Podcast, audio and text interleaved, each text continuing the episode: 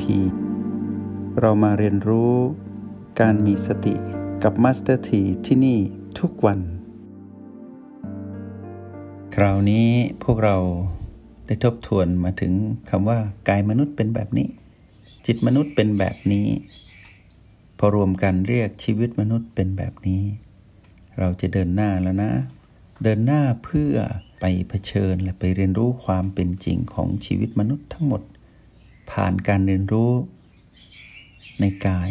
ผ่านการเรียนรู้ในจิต เรารู้ว่าเราเป็นใครแล้วในสมมุติที่เราบัญญัติขึ้นมา เพื่อเรียนรู้ความเป็นจริงผ่านสมมุติอีกทีหนึ่งเราคือจิตปัจจุบัน ตอนนี้เราอยู่กับกายปัจจุบัน ตัวแทนที่ชี้วัดความเป็นกายปัจจุบันก็คือ B ตอนนี้เราอยู่กับ B อะไร เราอยู่ตรงไหน ของกาย และเราเป็นผู้ดูอยู่ที่โอแปดใช่หรือไม่ ถ้าเราเข้าใจสิ่งนี้ว่า เรานั้นเป็นจิตปัจจุบันเราอยู่ที่โอแปดเราเฝ้าดูความเปลี่ยนแปลงของชีวิตทางกายที่เกิดขึ้นผ่าน B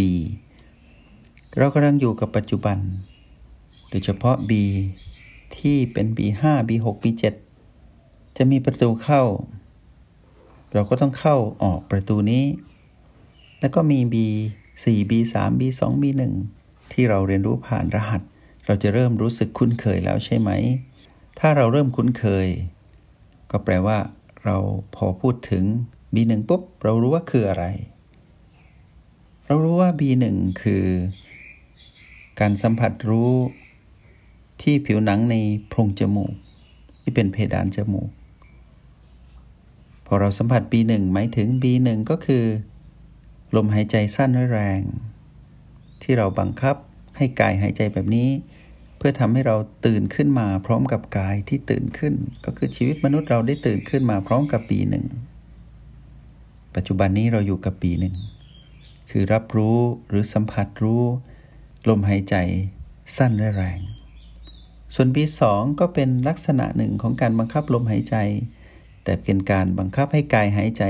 เข้าลึก ออกยาว แต่เบาที่สุดลึกที่สุด ยาวที่สุด แต่เบาที่สุดให้เกิดความประณีต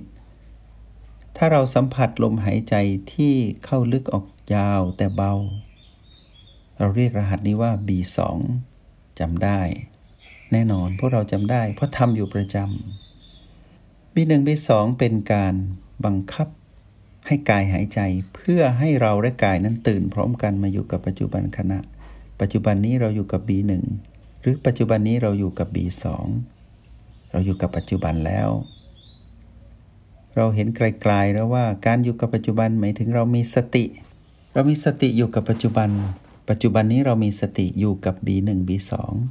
ซึ่งเป็นการบังคับ การเรียนรู้ที่มีการบังคับ จะใช้ได้เพียงชั่วคราว ไม่เหมือนกับการเรียนรู้ในธรรมชาติ แต่บังคับเพื่อให้รู้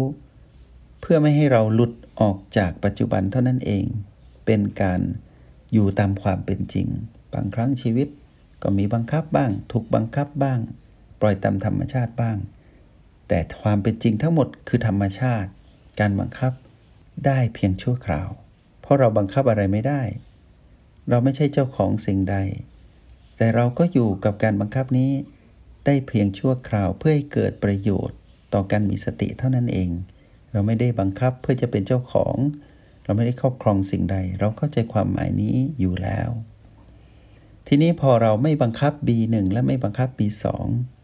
ในโพรงจมูกก็จะมีความรู้สึกถึงลมหายใจธรรมชาติ ลมหายใจธรรมชาติก็คือการที่กายหายใจเอง สิ่งนี้เรียกว่า B3 B3 คือการรับรู้ณจุดเดียวกันกับ B1 และ 2 แต่ไม่บังคับลม ให้กายหายใจเอง พวกเราก็คุ้นเคย เพราะว่ากายหายใจเองอยู่แล้ว เขาจะหายใจไปอย่างเงี้ยจนกว่าที่จะหยุดหายใจตราบใดที่ชีวิตของกายยังมีอยู่ตัวบ่งชี้คือลมหายใจก็ต้องมี B3 เป็นลมหายใจธรรมชาติ B1 B2 B3 เป็นลักษณะของลมหายใจภายนอก หรือเราเรียก สมมุติว่าลมภายนอก จงใช้ชีวิตอย่างมีสติทุกที่ทุกเวลา แล้วพบกันใหม่ ในห้องเรียน MRP กับมาสเตอร์ที